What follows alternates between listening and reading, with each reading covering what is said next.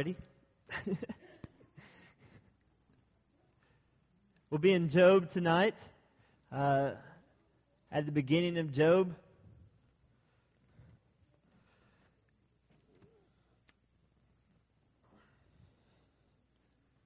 I'm trying to make this. Yeah, it's okay. I was going to try to do that, but that's not that big of a deal.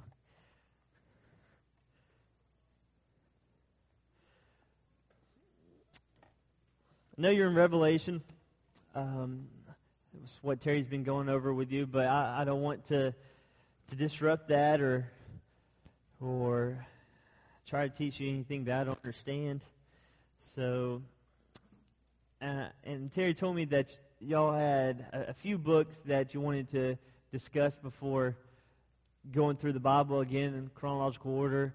Um, that the the regular schedule doesn't really uh, hit as detailed as you would like, and that Job was one of those.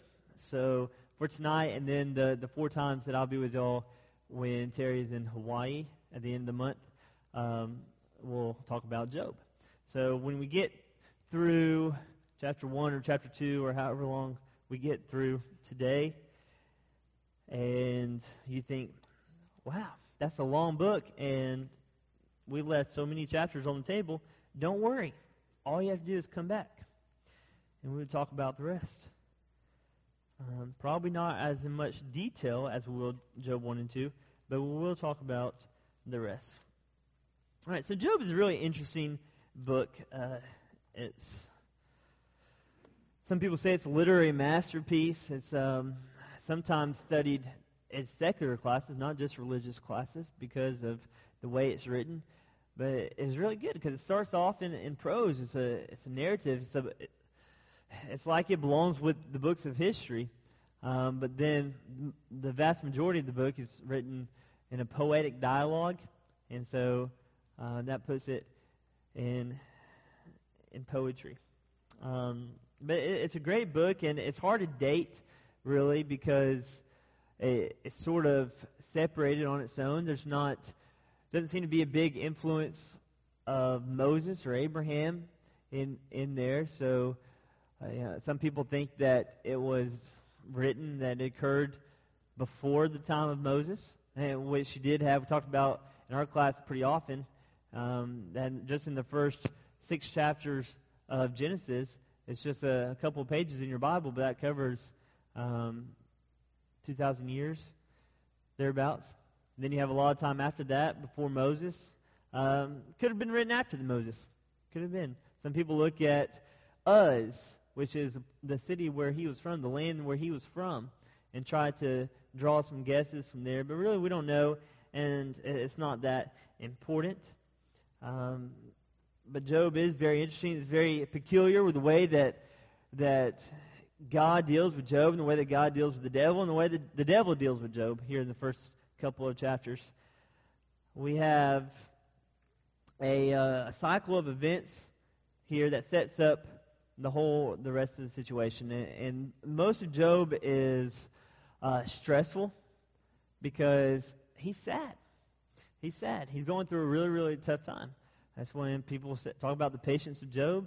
Well, if you don't already know, then we're going to to figure that out tonight. And why why somebody would allude to him, talking about patience. Um, he started in verse 1, uh, chapter 1. It says, There was a man in the land of Uz whose name was Job, and that man was blameless and upright, one who feared God and turned away from evil. So, there from the very beginning, here to help you throughout the rest of the book, you know that Job is a good guy. He's the hero. Um, he is blameless, upright. He's somebody who's admired, and that's going to help us understand. So later on, uh, we won't talk about it today, but his friends will talk about how wicked he must have been to be punished and to have lost all the things that he lost because he was serving some sort of punishment for something terrible that he had done, and he just had to. All he had to do is figure that out and repent of it and make things right. Um, but that's not the case. That's not why he suffered. It wasn't a punishment. It, he was a good guy. Verse 2 says, There were born to him seven sons and three daughters. He possessed 7,000 sheep, 3,000 camels, 500 yoke of oxen, and 500 female donkeys, and very many servants, so that this man was the greatest of all the people of the east. Um, a couple things I want to look at there just in that verse is the numbers. He has seven sons, three daughters, equals ten children, right? And he has 7,000 sheep, 3,000 camels, equals 10,000. And He has 500 yoke oxen, 500 female donkeys, and a lot of servants. But 7, 3, and 10, those are numbers that represent complete, completeness in the Bible. And that's what his family and his wealth is made up of. Um, there may be there may be some kind of purpose behind that. Maybe not. Maybe that's just how the numbers fell out. But maybe God gave him that to um, to help us understand his connection with Job, the completeness that Job had, had about how well rounded he was and his godliness and, and that sort of thing. That may be uh, diving a little too much into it, reading too much into it. Um, but anytime you see numbers like that, you know, all throughout the Bible, they're important a lot of times. So figure we look at those and, and just mention that. Um, but he was also really, really wealthy. Now, his verse just says that he was the greatest in all this land, so that could mean that he was just the most righteous. It could mean that he was the, the wisest. Could mean that he was the best basketball player. Uh, could mean uh, a lot of different things, but probably it's talking about his his wealth because it's coming right at the end talking about his wealth. So he says he's got all this these animals and and these servants and, and all of these things, uh, so that he's the the greatest in all the land. So uh, God has been materially taking care of him, and as far as this world is concerned, has has really sort of made his life very cushy. Um, and that's going to come into play in really, really, really soon. Yes, sir. It's interesting in verse 2, it says that there were born unto him regarding his children. But in verse 3, it talks about his substance, what he has. Just Mhm. drawing a distinction on that. That's true. That's true. It is worded different and separated um, different, and it's probably significant to point out that his children were listed first because they're more important than than what he owns. And when he loses it all, spoiler alert, uh, that's probably what he was upset about the most, is losing his children. Um, but he was such a good man that it says, when the days of the feast had run their course, Job would send and consecrate them, and he would rise early in the morning and offer burnt offerings according to the number of them all. For Job said, It may be that my children have sinned and cursed God in their hearts. Thus Job did continually. So, um, I, I don't know how if this is good or bad. Maybe he didn't trust his, his kids or, or something like that. Or maybe he was just trying to cover all his bases. But he, um, he felt responsible for them, and especially a spiritual responsibility. So they, they had a lot of things. Um, they had enough to feast all the time. And every time that they would do that, he would sacrifice to God just in case, on their behalf, just in case they did anything wrong. And that's probably a good practice uh, for us as parents to pray for our children in a similar manner. Um, whether you know whether they go as far as to curse God, like he, he's scared they might do, and maybe a uh, a state of a, inebriation or something like that, um, or if it's just you know a struggle that they repent of right away and understand that it was wrong, um, and and go to God and that sort of thing. But it's it's always good to have your your parents and, and your father to be a spiritual leader that keeps that importance, keeps that relationship with God as a priority, and that obedience to God as a pri- priority in their life, and, and live that example. Yes, sir.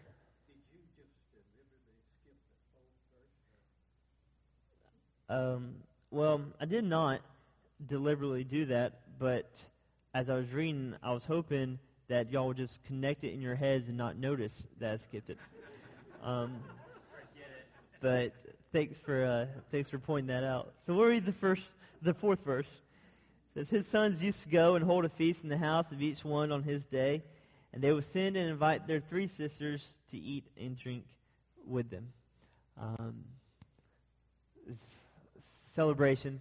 This is. Uh, I, I don't know how wicked these parties were. Maybe they were usually in good nature, but sounds like the the eating and drinking wasn't completely wholesome all the time. I tried to censor it for you. I really did, but uh, you know, I guess I guess we can't leave anything out of the Bible.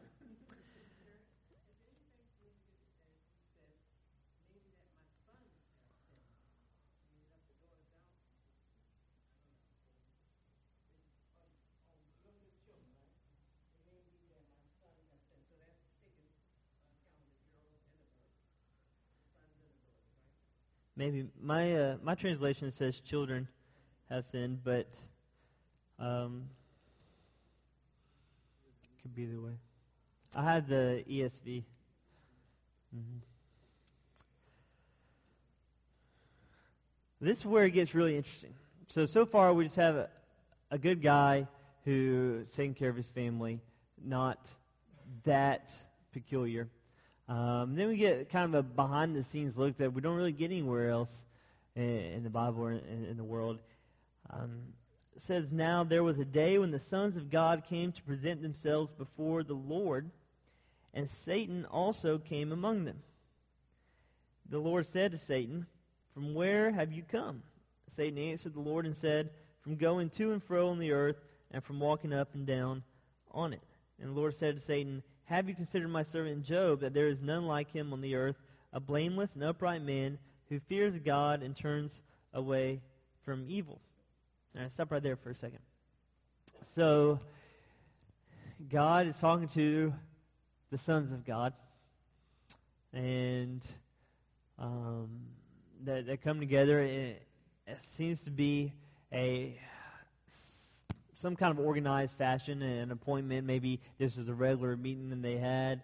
Um, I don't know. They didn't explain. Job doesn't explain what the, the nature of the meeting was, but it says that God is there and the sons of God are there. And who are the sons of God?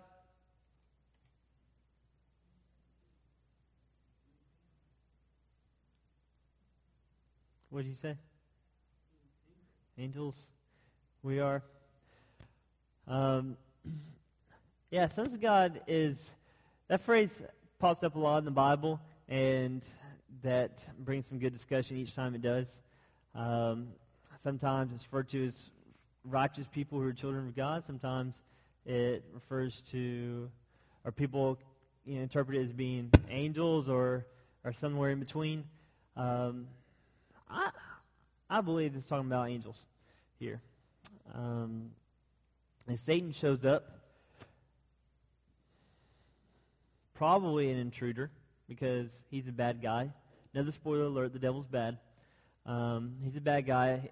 He's probably intruding, but it doesn't tell us that outright. So maybe he is in, invited to this. However, it is, God doesn't necessarily welcome him, but he doesn't angrily kick him out either. He just deals with him and uh, even poses a challenge for him. So he says to, first thing he says to Satan is, Where'd you come from? From where have you come? So Satan said, From traveling around the world, going to and fro from the earth. Right? God knew that anyway. God doesn't have to ask any questions because he knows all the answers, but he asked him anyway. Uh, and then he says, Have you considered my servant Job? Okay. And this is sort of the hidden the hidden discussion because as far as we know, Job never in his entire life knows that this is going on. Knows that this went on. That God talked to Satan about him. So uh, imagine the the pressure that has just been put on him. It's probably a good thing he didn't know. Um, but imagine the pressure that's just been put on him as being offered up as a specific challenge to the devil. Right? Just put yourself in that position. If you if um, God or Satan's you know being pesky and, and bothering God, and um, he says, "I'm trying to find somebody to tempt," and God says, "Well, have you considered my servant Jim? Have you considered my servant Patrick? Have you considered my servant Kathy?" And then all of a sudden, on one hand, that's a really big compliment, right? But on the other hand, that's scary because if you haven't been under attack enough already, then it's really going to come. Well, that's what happens. Uh, at first, he says, Listen, I, am not going to touch him because you put a wall around him. He says, um, Does Job fear God for no reason? Have you not put a hedge around him and his house and all that he has on every side? You have blessed the work of his hands and the possessions have increased in the land. His possessions have increased in the land. But stretch out your hand and touch all that he has, and he will curse you to your face. And the Lord said to Satan, Behold, all that he has in your hand, only against him do not stretch out your hand. So Satan went out from the presence of the Lord. Uh, I think it's interesting that the, the devil's reasoning here. The devil says, Job is only righteous because you blessed him too much. You gave him too much stuff. He doesn't have any problems in his life. He doesn't have any worries. Financially, he's good. His family's good. Everybody loves him. Everybody admires him. Everybody respects him. He's got no problems. He's healthy. He's, he's great. What, why's he got to complain about? Why would he ever curse you? Because all you have done is just give and give and give to him. He's got no reason to, to ever want to curse you. Uh, but I think that the reason why I think that's kind of funny is because I think that's kind of opposite, right? And I'll tell you what I mean. Um, both in our lives today, in the world that we live in today, and with biblical examples, it, it seems like it's easier to be faithful to God. If you're already a, a, Christian, somebody that, that loves God, it's easier to be faithful to Him when you're forced to depend on Him, when, when you're lacking, when, we, when you don't have all those comforts. And then whenever you do, then you start to think about yourself a little bit more and think about God a little bit less and, and proud of what you've accomplished and, and how you're um, maybe you're start to think of yourself as, as better than those around you a little bit because of all the things that you, you have. It's easier to think that way. I read, I don't know how true this is. Probably it sounded pretty true. I read somebody posted it on Facebook, um, so it's got to be true. But they were talking about uh, they were talking about a president um, way back. I want to say Calvin Coolidge. Is he the one that didn't talk much? Silent Cal or something like that. Anybody know? Yes. Okay. They're talking about uh, he everybody wanted him to run for reelection because he was a really popular president, and he declined. And he had to say over and over again, "No, I'm not going to do it," because they were kept trying to put his put his name uh, in for reelection anyway and, and nominate him. And he had to say, "No, no, no, no, don't do that, don't do that, don't do that. I don't want to do it." So they finally uh, later he gave a reasoning, and he said, "Listen, when you're president." I know it doesn't seem like it to us because presidents are always under attack, but they get a lot of praise too. And he said, when you're president, people tell you how great you are, and you get a lot of followers, and people are just follow you blindly no matter what, and go to your head. And I don't want that to happen to me, and so I can't stay in office any longer. Right? If only Nebuchadnezzar had thought that way. You remember Nebuchadnezzar, great king of Babylon, and God had to turn him, at least turn him into a a lifestyle where he's living like an animal with long hair and, and long nails for seven spans of time because of his pride. He just standing out there admiring his kingdom. Look at all that I have. Look at all that I've done. And God said, You need to be humbled, Nebuchadnezzar. And Nebuchadnezzar was humbled and, and came out of that situation praising God and glorifying God um, because God is the one who deserves the glory. But he didn't realize that when he had everything. He realized that when he had nothing, when he was living subhuman. Look at uh, Luke 16 with the rich man and Lazarus. Which one went to Abraham's bosom and which one was in torment? Lazarus the beggar was in Abraham's bosom. The rich man was in torment. When the rich young ruler comes to Jesus, says, I, I've done everything that was asked of me. I followed the, the law perfectly. And Jesus said, Good job. Now sell everything that you have uh, and give to the poor. And then he went away sorrowful. And then Jesus said to his disciples, It's easier for a rich man, uh, or easier for a camel to go to the eye of a needle than for a rich man to get to heaven, right? Now, all that, not to say that rich people can't go to heaven, rich people can't be righteous. I mean, Exhibit A, Job. You also got Abraham, you got David, you got all these people who were very wealthy and powerful and um, and were very, very righteous. But it seems like a lot of times it's when you're a little more destitute, when you're a little, when you're struggling a little bit more, is when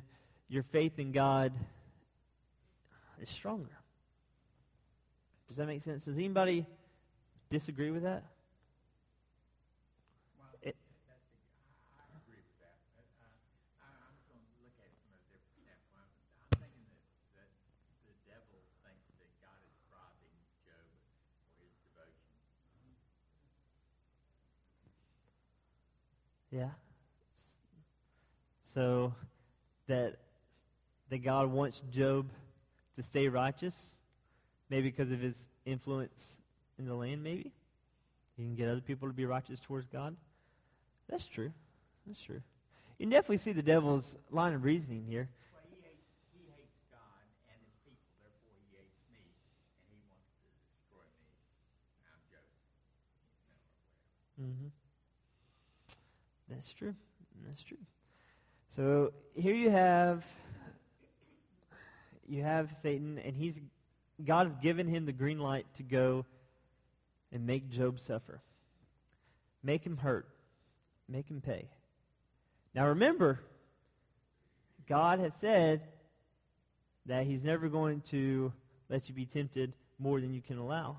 I got those verses down here. I may be saying them a little early, but I want to go ahead and say them. 1 Corinthians 10.13 says, No temptation, this is New American Standard, uh, no temptation has overtaken you such as is common to man. And God is faithful, who will not allow you to be tempted beyond what you are able, but with the temptation will provide the way of escape also, that you may be able to endure it. Psalm 121 uh, says, those eight verses say, I will lift up my eyes to the mountains, from whence shall my help come? My help comes from the Lord who made heaven and earth. He will not allow your foot to slip.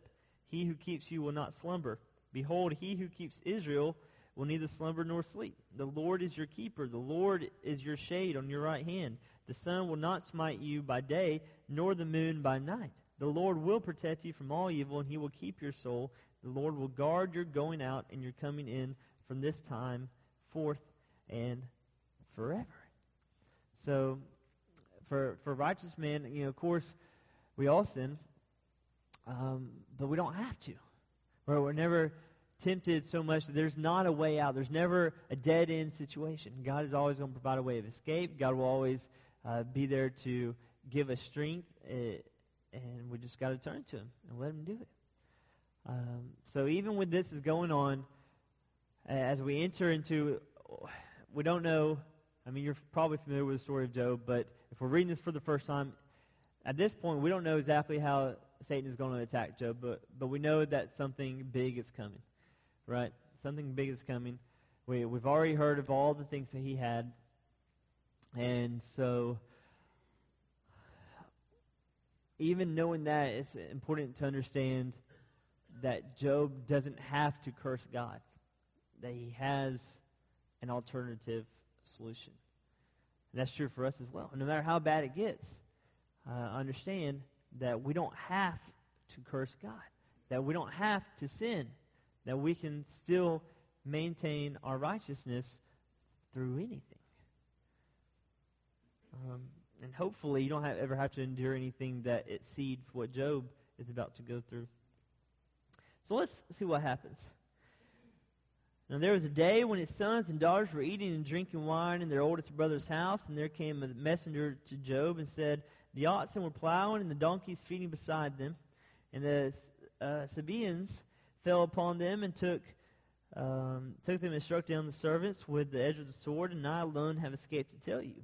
While he was yet speaking, there came another and said, The fire of God fell from heaven and burned up the sheep and the servants and consumed them, and I alone have escaped to tell you. And while he was yet speaking, there came another and said, The Chaldeans formed three groups and made a raid on the camels and took them and struck down the servants with the edge of the sword, and I alone have escaped to tell you.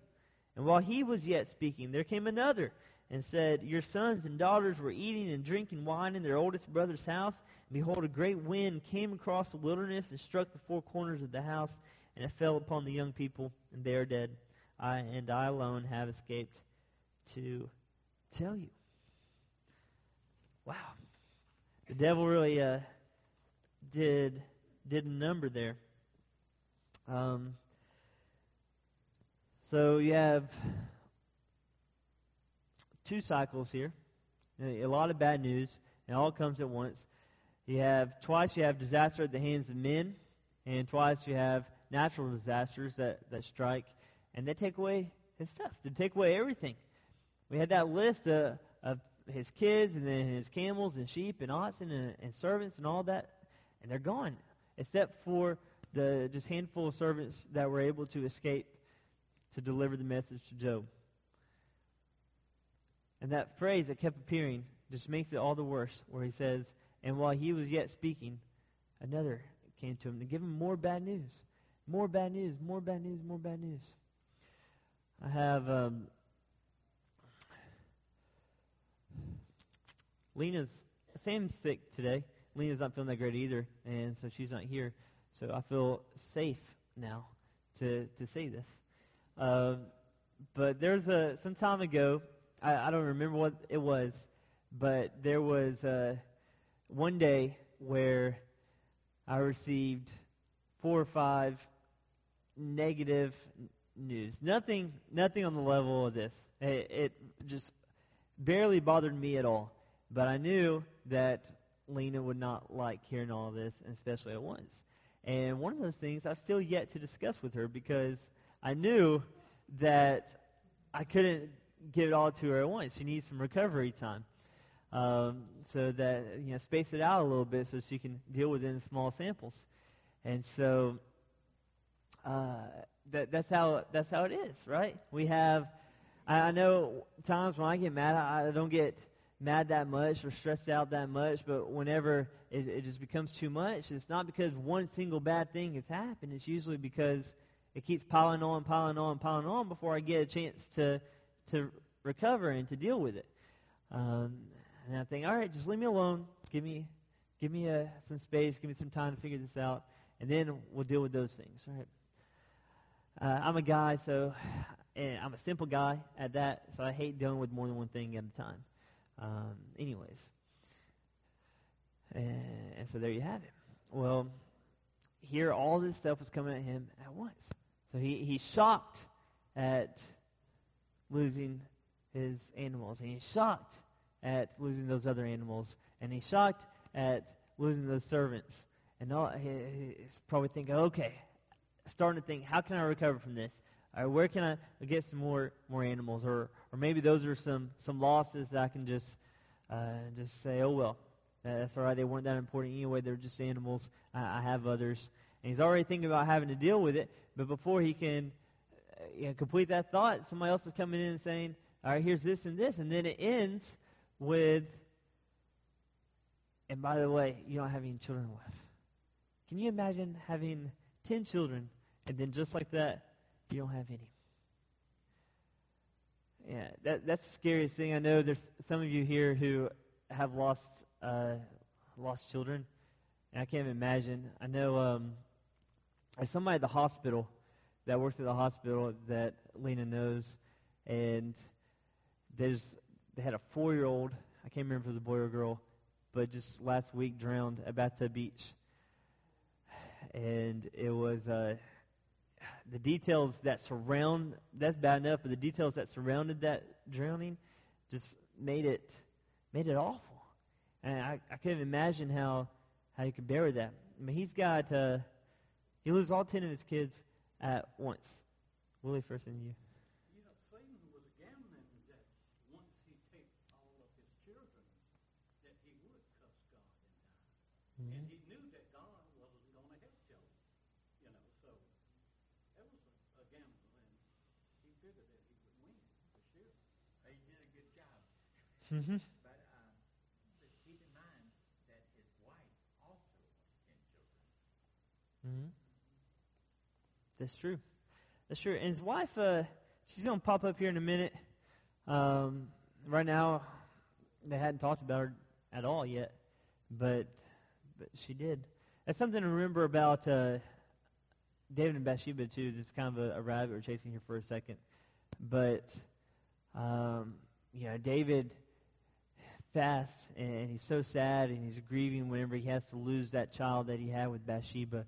Um, but his sin didn't just cause him to be punished for it, but because of his sin, Bathsheba not only lost her husband, but she lost that same child too.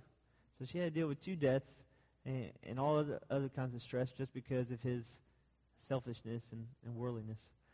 Um, so that's true. Yeah, oftentimes you're not the only one that's affected, though it may feel that way. Uh, going back to Satan, yeah, he, he brought the big guns. He said, um, God said you only have one rule, you can't touch Job. So he said, all right, I'll, um, I'll touch those that he's close to, the ones that he loves.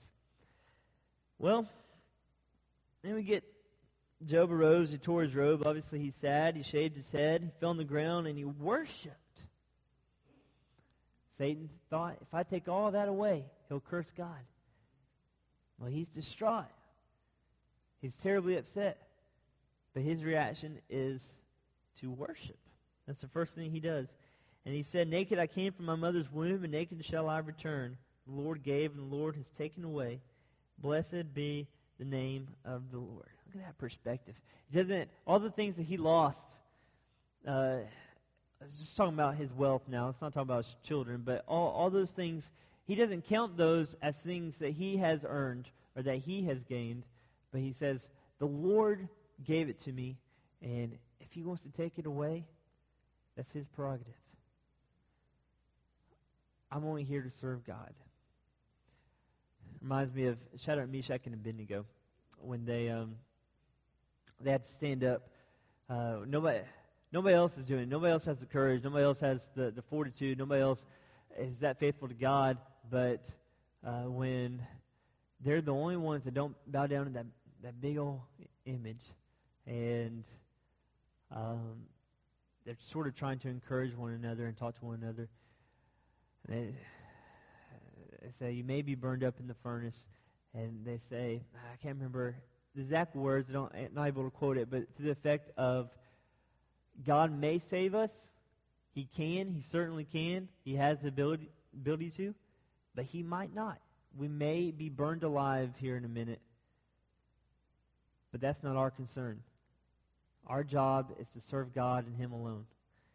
And, and that's kind of the same same thing that Job deals with. He says, Listen, I may be rich, I may have nothing. And it's not my concern to think about that. All I have to worry about is following God, obeying God. Um, now, if only he could keep up this, you know, this wisdom and perspective throughout the whole book. Yes, sir. you read the book, you realize that this whole book is based on suffering. Different reasons people assume suffering occurred. And uh, the key word is assume because we know what's going on in the beginning. But it's an answer to mankind's question throughout the ages, why do you suffer?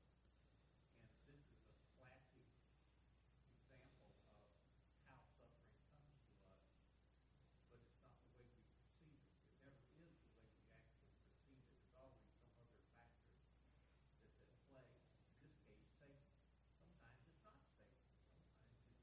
But with overriding theme, I think, is suffering.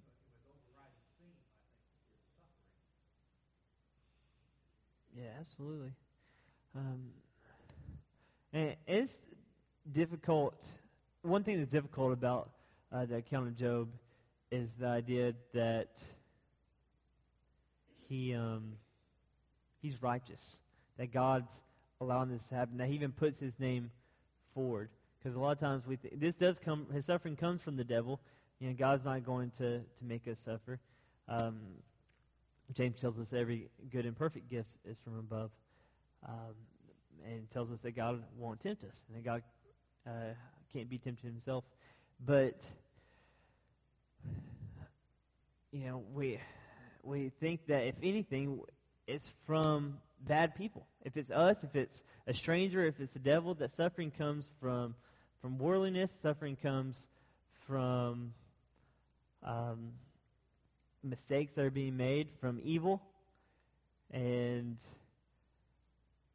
that that's where atheists sort of jump in. Is doesn't God have a responsibility to keep that from happening if He has the ability to keep it from happening? And that's really you know deep hole to go down. But um, at the bottom of it, you get to the point of love and uh, and the choices that have to go in. And and here, even with Job, is a perfect example that sure he loves God, and we know that he loves God, and God knows that he loves him when he's wealthy and he has everything. But when you get to the point where it's all taken away from him, and he still loves God, then he really does. He really, really does. He's not just loving God on a superficial level of he's my provider, but he's my God. Yes, sir. I was just going to say, and I, I, I believe that uh, Job thinks uh, he thought that God was doing that to him, not Satan, right? Mm-hmm. Sure. And he still worshipped God. Right. Absolutely. And the key picture that we should get from it here is not relying on self, but no matter the situation, rely on God. Like James said, the trying of your faith worketh patience. We have to trust in God no matter how difficult things may be. But what he's telling us is, look, I'm in control here. Lean on me. I got this here. But sometimes we have a tendency to want to do things ourselves, and then what that costs? More trouble. We have to rely on God to get us through our troubles, and that's what we should get from Job, trusting in God. Sure. Absolutely. And that's what that's what Jo- Job has done. He he actually uh, has been trained very well by God, and he disarms Satan by not blaming God. Mm-hmm. That's true. Um, we're about out of time, so I, I don't want to, to get into the to round two, uh, where the devil ta takes it up a notch. Uh, I guess we'll deal with that here in a couple of weeks. But I do want to talk about. You mentioned James earlier, and uh, there's an interesting uh, couple verses in James that I think relates to what's going on here. Um, he says that we we had not because we asked not, and um, we ask but we do not receive because we ask with the the wrong intentions. Or so, somebody finish that verse for me. Well, you know what I'm talking about. Um, I I think that's what Satan's counting on is that this sort of a, a little bit superficial relationship that Job he thinks has with God, and that he just asks God for something and God gives it to him. But I don't think that's how it is. I think Job is more of a guy that is how James is telling us we should be. That we ask God for the right things. We want the right things. If we ask God for the same things that He wants to happen, then He's always going to make it happen, right? So if I say, um, or you know, as long as it fits the guidelines of the way things are set up. So if I ask God for a uh, what I want really bad. I'll take a boat. If I ask God for a boat, if I pray, uh, Lord, I, I really want a boat uh, tomorrow, and um, it's sunny weather, sunny weather, and um, I appreciate that. That's not going to happen because it's, it's really selfish and not important for me. And maybe if I work towards it, that'll happen one day. Yes, ma'am?